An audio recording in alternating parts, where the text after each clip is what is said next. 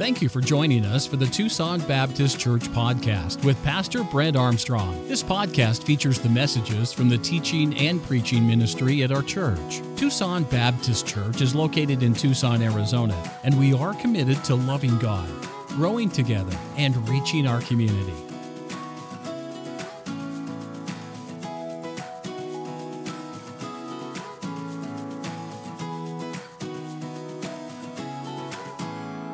In the Chicago Tribune, a lady by the name of Cheryl Lavin, she wrote an article, and the, the title of this article was this Rules Guys Wish Girls Played By. And here is as a long list, but here's some of the things that's been selected from this article on rules guys wish girls played by. Here's number one if you ask a question you don't really want an answer to, expect an answer you didn't really want to hear. Uh, when, we, when we have to go somewhere, absolutely anything you wear is fine. Really. Uh, number three, ask what you want. Let's be clear on this one. Subtle hints don't work, strong hints don't work, really obvious hints don't work. Just say it.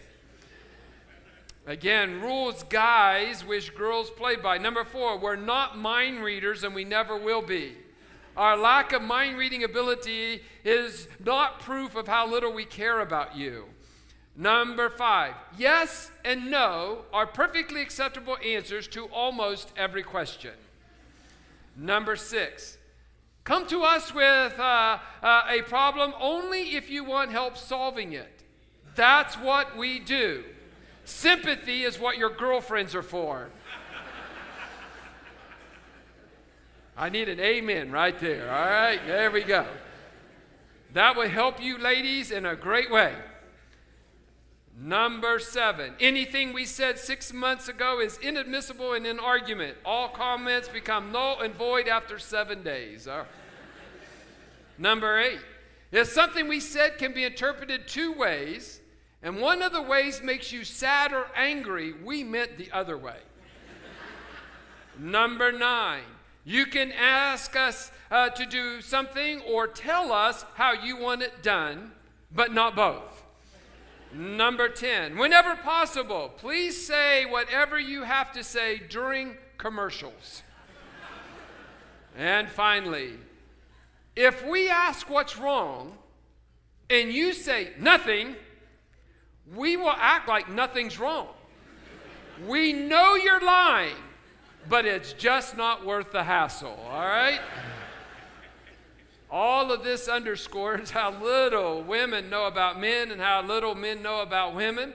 The point of today's text, though, is for women to know what God wants them to know about women. And I, I'd like for everyone to look up here for just a moment. We've had, we've had the handouts, we've had a light moment here just to get started. I've got your attention. I'd like for you to look up here.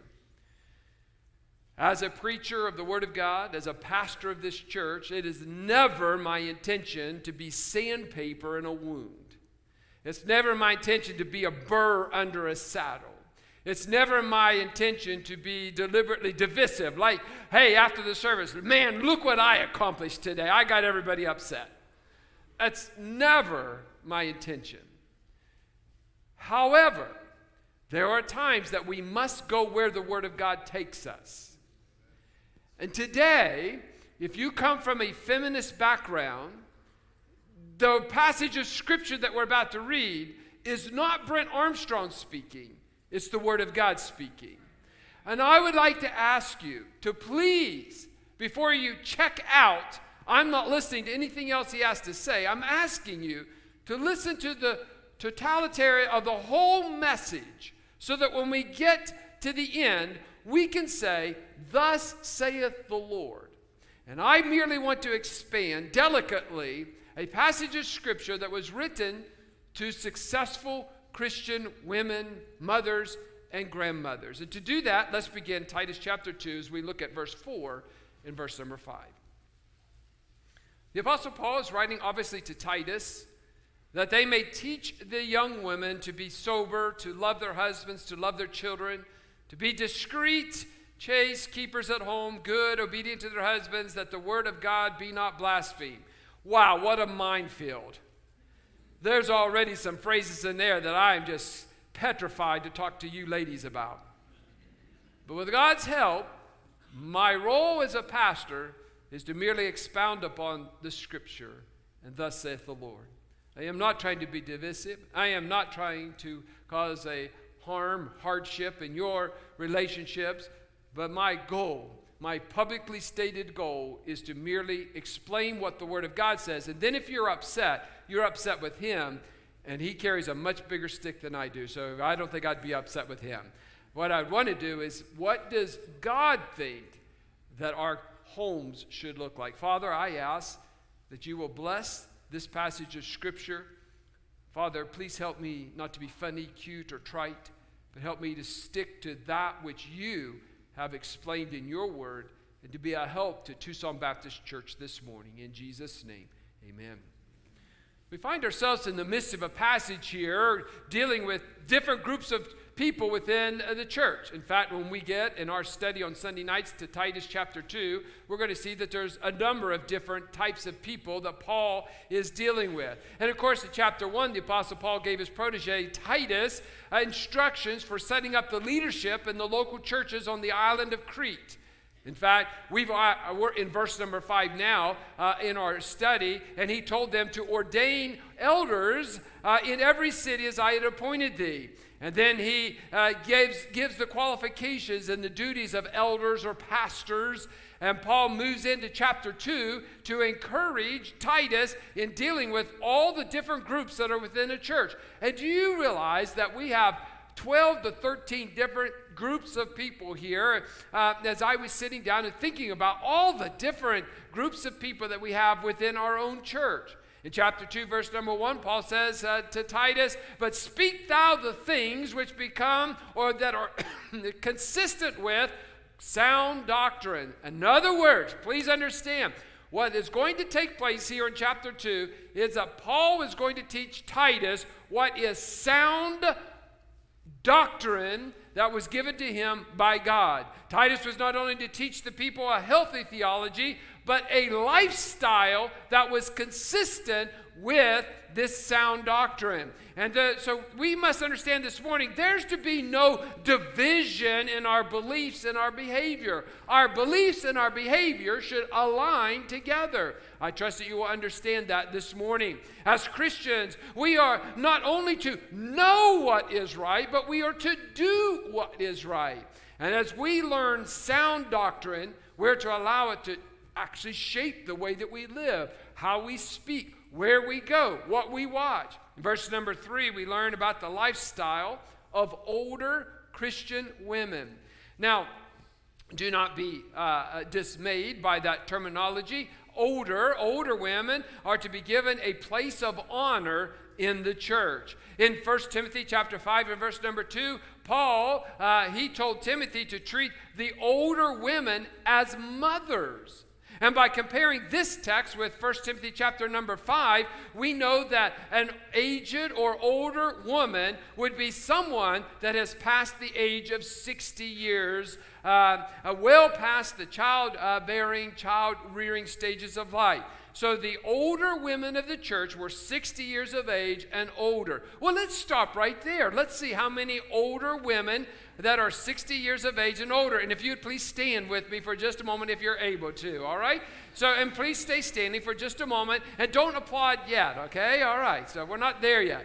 Um, um, I, I want us to understand conceptually that we can look around and we can see in our own church the Apostle Paul, under the leadership, the divine leadership of the church, uh, uh, excuse me, of the Holy Spirit, he's writing to the church to teach us the significance of the older women in the church. Are you to be dismissed? Absolutely not. Paul says you're to be giving, elevated a position of honor in the church. Now, stay standing if you're physically able to. The older women of the church, the Bible says they're to be reverent in their behavior, um, on priest like, almost models, if you will, of holiness. They're not to be false. You are not to be a false accuser. You are not to be a slander. You are not to be a malicious gossip.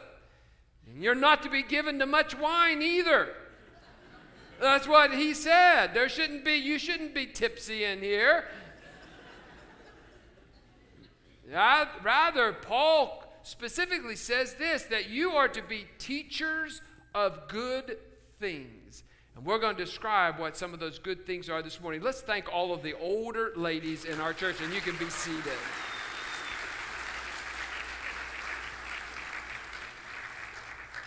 The Apostle Paul said to the older ladies of the church, and we're going to get to the younger ladies too, so you're not off the hook just yet, all right? Paul says to the older ladies here, he says that you're to be teachers of good things. What in the world are you to teach? Well, look with me in 1 Timothy chapter 2 and verse number 12. That's just over a couple pages in your Bible. 1 Timothy chapter 2 and verse 12. But I suffer not a woman to teach nor to usurp authority over the man, but to be in silence. Women are to be, in verse number 4, teachers of children, of other women. In fact, in verse number 4, we see that the older women are specifically to teach, that means to admonish the younger women. Teach in verse number four comes from a Greek word that means this to bring people back to their senses. And we know that there were many false teachers in the early church. Everybody had an opinion. It didn't line up with Scripture, but everybody's opinion was important and they taught it as doctrine. Folks, that's why God has given us His Word. And if we will stick by His Word, we won't get in trouble. But when we think, I know better, than God's word, that's when our families get in trouble. And in chapter 1, verse 11, we read of those who subvert whole houses, teaching things which they ought not. In 2 Timothy 3, in verse number 6, it speaks of false teachers who creep into houses and they lead captive silly women laden with sins, led away with divers lusts. The older women were to admonish, they were to bring the young women back to their senses, giving them sound, wholesome, wise, healthy teaching about the home. By the way, whether we like it or not, that biblical pattern still stands today. Oh, how the church, may I just say, oh, how Tucson Baptist Church needs the older women to teach and to help the younger women in our church. There is so much false teaching today. When I say false teaching, can I be more specific? What do I mean by false teaching? The fact of the matter is, is that our false teaching comes from the magazines we read. It comes from the television that we watch. It comes from our social media that we watch on TikTok and, and Instagram and Facebook. Our false teaching comes from what looks like fun that the rest of the world is doing. Modern feminism has trained the women of our culture to disdain, to despise the biblical view of womanhood. Now, folks, please help me to be bold and blunt and, and, and, and allow me just to say there is nothing sinful about being a godly woman. May I just say on the flip side, it's very attractive. A woman that loves God is very attractive. A woman that wants to have a home that's pleasing to the Lord is very attractive. And ladies, if you're struggling with this whole feministic view that you're seeing in all your social media and movies and television versus, uh, man, that, that church, uh, they're, they're, they're, they're cultish. They say that we ought to love God. Yes! I said it. We want you to love God. We want you to model that in your home, and we want you to model that to the younger ladies. And younger ladies, we want you to learn from the older ladies uh, that there's nothing wrong with being a woman of God. Modern women, uh, the modern women of today, they've been programmed to think this my career is more important than my family. That's a damnable heresy that will destroy your family. Your career is not more important than your family. Well, some of you checked out right there. No, I said you got to listen to the end. Listen all the way to the end. Some believe that their job is more important than their husband and their children. Some believe that money and materialism is more important than being a godly woman. And let me say from the outset of this message that this is not an easy passage to teach. And I feel like I'm in a room full of, uh, ro- uh, like I'm a cat in a room full of rocking chairs. This is a dangerous message today. But if God will allow me grace and mercy, I want to be able to speak truth today. And if you have bought into the lies of the modern feminist movement, you will find that today's message is completely countercultural. There is nothing wrong with being a godly lady, and there's everything right with being a godly lady. And today's message flies in the face of everything that you see on television and in the movies, on your social media and the magazines, and the things that you experience in the business world, and the things that you observe on today's modern university campus. Young women, look around you. Look to some of these godly ladies that have just stood, and, and there's nothing wrong with seeking their advice and godly counsel. And take note of those families who their children have grown up and their children love God. What did they do? What was right about that? Let me give you this morning in our time, and I know what time it is, but I'm excited about this message. Let's jump into it. We got seven thoughts. All right, let's go through them.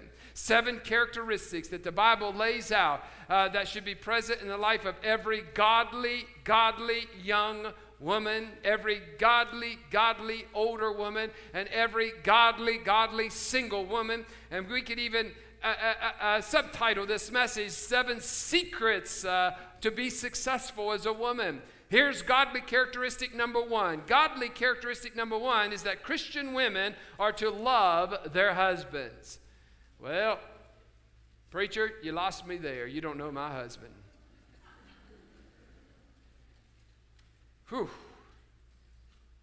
Young women are to be taught to love their husbands. And it requires that they, in fact, have husbands, obviously. So we got to clarify what Paul was speaking here. You say, well, I'm single and I'm not married. Does that mean I'm living in sin? And absolutely, that does not mean that. In fact, uh, Paul even wrote about this in 1 Corinthians chapter 7. He says this I say, therefore, to the unmarried and to the widows, it is good for them if they abide even as I. In other words, it's a good thing to be single. But if they cannot contain, let them marry, uh, for it is better to marry than to burn. Singleness, the Apostle Paul said, is a spiritual gift. And some people have, have it, but most do not. Most uh, young women are either already married or they want to be married. And, and, and this teaching in Titus this is intended for them. So we note in verse number two that the older women refers to women that are well past their childbearing, child rearing years, and, and, and perhaps as old as 60. Um, and, and the fact of the matter is, is those older women are to teach the younger women how to love their husbands. And at first, it might seem uh, superfluous to say that young women are to be taught to love their husbands. Isn't it natural uh, that a woman loves her husband? If she does, if she does not love him, uh, wouldn't she? She wouldn't be with him, right? Um, that depends on how we define this word, L O V E. In secular culture, love refers to romantic, emotional feelings. And we speak of falling in love with someone. Folks, if you can fall in love with someone, guess what? You can fall out of love. Right? Okay. Um, the fact of the matter is that most of us, we have had and known these passionate feelings. When you first met her, when you first met him, you couldn't even go 15 minutes without thinking of him or her. You call and you text and you call, uh, talk on the phone and you write long letters uh, and you just explore the depths of your soul and uh, you notice how your love interest uh, uh, smells and smiles and talks and, and you become emotionally attached. Uh, that to be separated for just a few minutes it tears your heart out.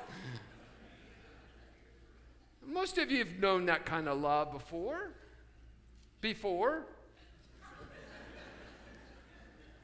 But here's what you have to be willing to acknowledge those feelings, they come and they go. And experience tells us that we cannot sustain such emotion for a long period of time, let alone a lifetime. So so, in our culture, people are always falling into love and falling out of love. And here's what happens when those passionate feelings subside, they, they no longer look at each other and they begin to look at someone else to fall in love all over again because their life is dependent on those ushy gushy, passionate feelings. But on the contrary, if I haven't lost you yet, God's plan, not Brent's plan, God's plan is for married couples is that they would grow deeply and genuinely to love each other.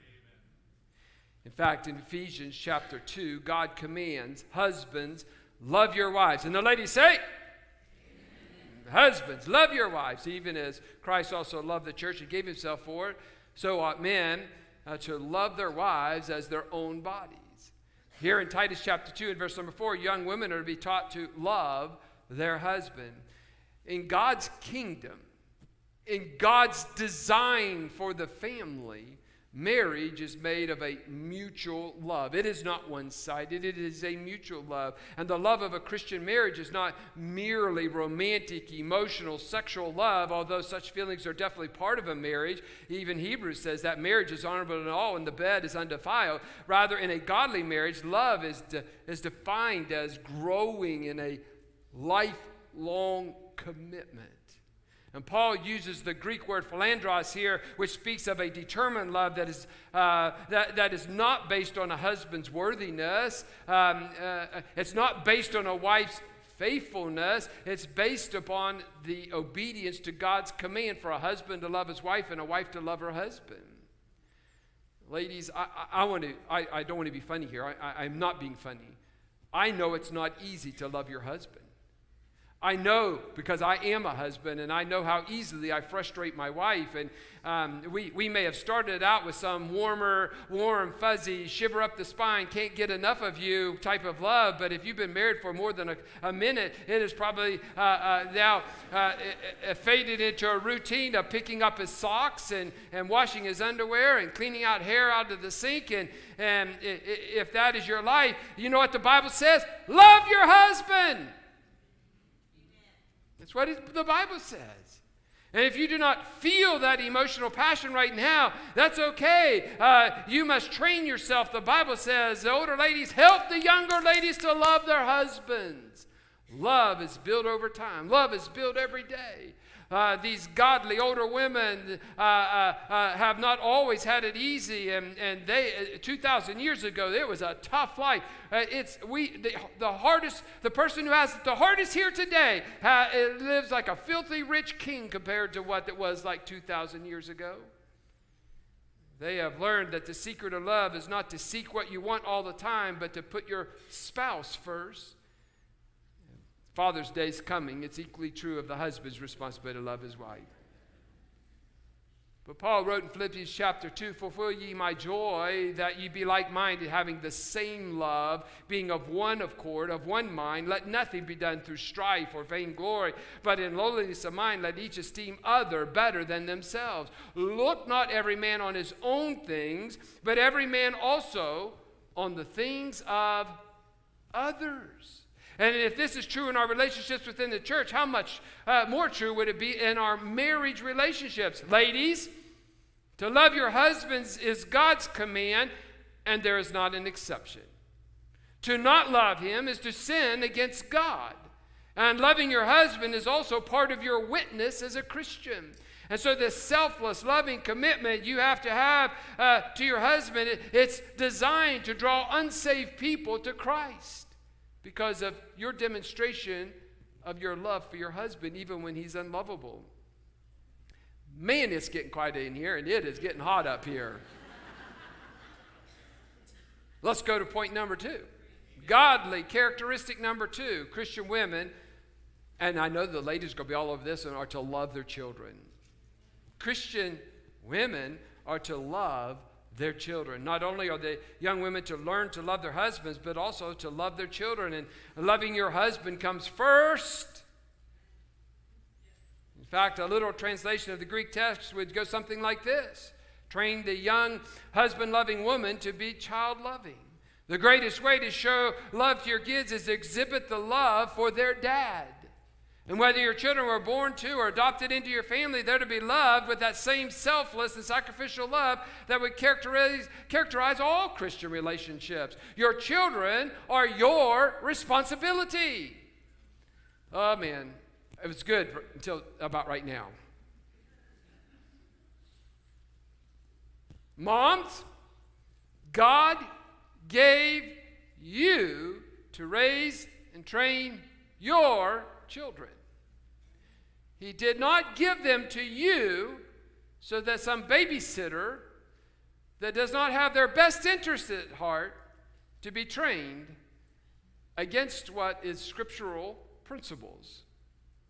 He gave them to you.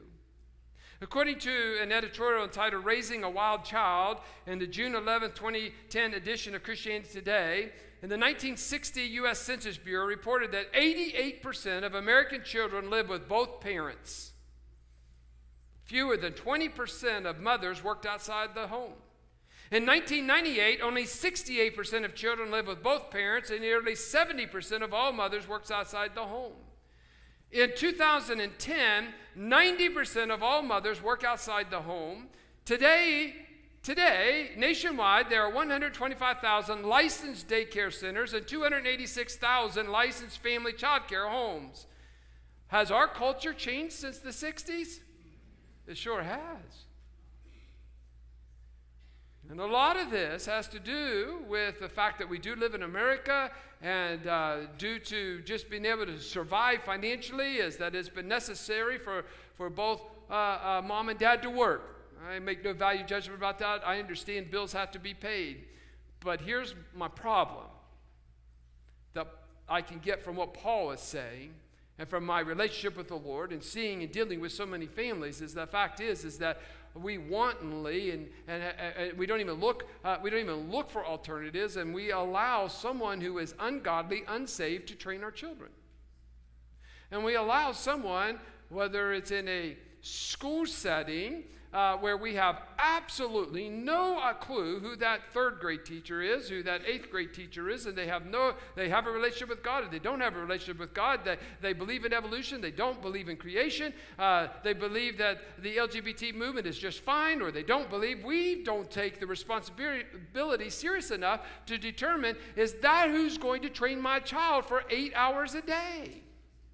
And the problem is that the results have now been revealed that it's an unsuccessful plan.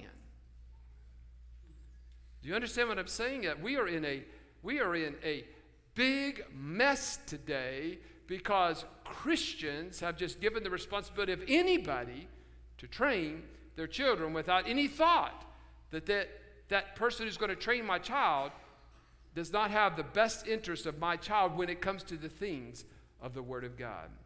You know what the Bible said? Paul, uh, to, Paul told um, Timothy, just as Lois and Eunice trained you that, you, that you are, the older ladies, you're to train the children. Train up a child in the way he should go, and when he is old, he will not depart from it.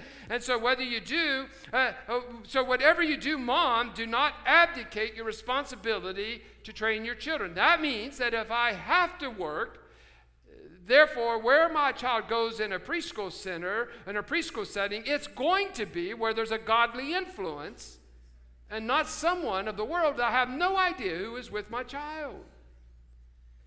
Do you turn your children over to someone so easily? Um, and, and I, I'm just, I'm puzzled why parents are so easily able to give their children to someone else to train their children without thought, what does God say about it? It's your responsibility, mom and dad, more specifically, mom, and we can point that out from Deuteronomy chapter 6, for the mom to train and teach their children. And if you really love your children, you'll lead them. It's a scriptural principle. If you really love your children, you, mom, will lead them. We have a whole generation of children who've been raised by child care workers, uh, uh, and they have adopted a love for and been introduced to the things of this world. Folks, they are introducing the LGBT, gender affirming, damnable heresies to children as young as three and four. And we have parents who are putting their children in preschool and child care centers without any thought of what they're going to be exposed to and the books that will be read in those child care centers. Well, when Paul penned this letter to Titus, Christianity was a new thing. And the values of the Christian home stood in stark contrast to the culture. Today, nothing has changed. 2,000 years later, as we apply these timeless principles and adopt biblical lifestyles, our families are going to stand out also. The fact is, Mom, I know you say this I love my child. If you really love your child, you'll lead your child. If you really love your child, you will make sure of their training. You will make sure of their influence that is in their life. Godly characteristic number three, I'm really sweating now. We got a long way to go. Christian women are to be discreet. In chapter 2, verse number 5, that's the exact word that is used, is that Christian women are to be discreet. This word discreet here in verse number 5 is from the same Greek word, uh, temperate, in verse number 2. Here's what it means self controlled. It means sober minded. It means sensible. Pastors or elders are to have this quali- quality. Older men in chapter 2, verse 2 are to have this quality. All believers in chapter 2 and verse 12 are to have these qualities. And the Bible says, even very specifically, that the women are to have this quality of being discreet. Uh, Crete was a very immoral place. Uh, there was all kinds of any sin that you could think of. It was available on the island of Crete some 2,000 years ago, and that's why Paul repeatedly tells Titus to remind the believers to be sober-minded, to be temperate, to be discreet. Ladies, this was uh, it, it particularly important for the younger women. Ladies, especially those in their late teen and early adult years. And I cannot express enough how important it is for you to be discreet or to be self controlled. You cannot just take your brain out of gear and you cannot just always follow the world's crowd. We must have our guard up on time. Do you know? May I just say this is that you're making decisions right now that will affect you for the rest of your life. And if you do not exercise self control, you may tarnish and defile everything that God wants to bless. What do you mean, Pastor? Can you be specific? Yes, I can be specific. We had a 16 year old in, uh, uh, in a church in, in, times past here, and, and uh, mom and dad uh, talked to us about how to have the talk to make sure that their, their, their child didn't get pregnant. And I said, Well, first of all, if you're talking about how to keep your child from getting pregnant, that's the wrong premise. That's, that's the wrong talk. Do you realize there's still something right with uh, uh, a 16, 17, 18 year old that's in your home, that's, that, that's in high school? There's still something that's right with them being a virgin. Mom and dad, that responsibility falls on you to have the talk that it's a godly thing to keep your purity until that time period which you get married. The Real life flies in the face of uh, of our modern feministic society, and it makes me archaic and old. But I'm okay with being archaic, old, and biblical. Amen. And the fact of the matter is, is that mom and dad, as this mother, who was a member, who was a member of our church, said, "Well, I just made sure I taught them about birth control because I don't want, I don't want, I don't want any baby right now." My friend, I disagree with that. We shouldn't have to teach our children that live in our home about birth control. What we teach them about is abstinence, about being discreet. That means that we are sober minded and we are temperate. All right, let's just move on. Godly characteristic number four Christian women, if they're going to be successful, to be chaste. Chaste Verse number five, that word chaste is from hagnos, a Greek word which means clean, innocent, modest, pure. It refers to moral purity and, and married women. It refers to fidelity and faithfulness to her husband. And it means faithfulness in mind as well as over the body. And for unmarried Christian women, being chaste or pure, uh, keeping yourself sexually pure for your future husband. It means, uh, it, it means not giving the precious gift of your virginity away to some guy who's going to break up with you 30 seconds later. Be proud of your virginity, ladies. If you're single, do not be ashamed of ever being a virgin. Um, uh, you can never be like that again. Your purity is a great treasure to be reserved for the man that you are going to love forever. You may be thinking, you sound just like my grandparents.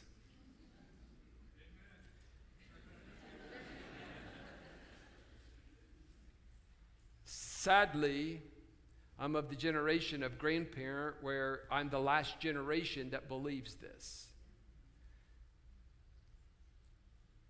Because there's many sitting here today that as long as you don't get pregnant, don't get some STD, then you're successful. Dad, you ought to want to kill the guy that takes that precious gift away from your daughter. I didn't say do it. I said that ought to be something that that ought to be something that wells up inside you when some guy manhandles your daughter and ultimately breaks up with, with her and leaves her in an emotional distress that she never had to be in the first place. I just ask you if you're parents, you're a mother, there's something about teaching your daughter to be chaste and pure. Godly characteristic number five Christian women, they're to be homemakers. Let's just make this all better, all right? So.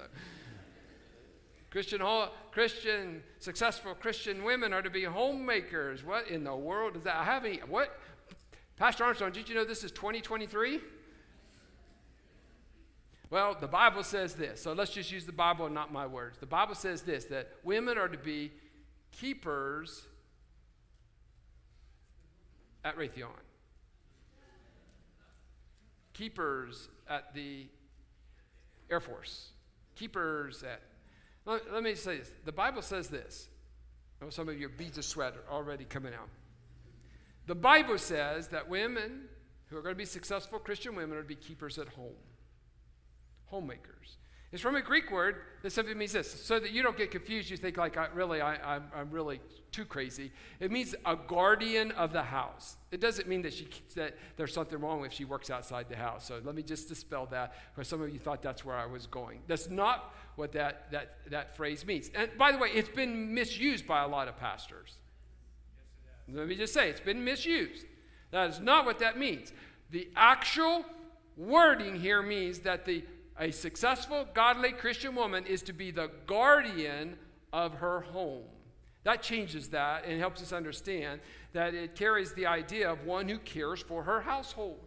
In other words, a Christian woman is one whose first priority is the care and smooth function of her household. She's the manager of her household. Listen, if you were to walk into my house, I, I have my end table. That's it, that's all that's mine we have one little rule in my, in my house. Don't mess with my end table whatever's stacked up there if, uh, that, that's mine. The rest of the house is yours. You can manage the rest of the house. Just don't mess with my end table. Unless your mother-in-law's coming over today and then had to be cleaned but anyway all right so. Ladies this is this is not something that you should absolutely chafe under at all. You have the most awesome privilege the most awesome responsibility to own, manage your house.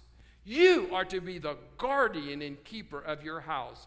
Now, nothing fires off a feminist uh, uh, more than teaching on this. And radical feminists believe that a woman who stays at home is somehow uh, imprisoned by some type of chauvinistic, tyrannical husband. That is not what this verse says. It's not it, you're not in a prison to take care of your house. That's a God given gift that He's given to you and said, This is your responsibility, is, is that you are to take care of your house. You're to manage your house. The husband merely gets the privilege to live there.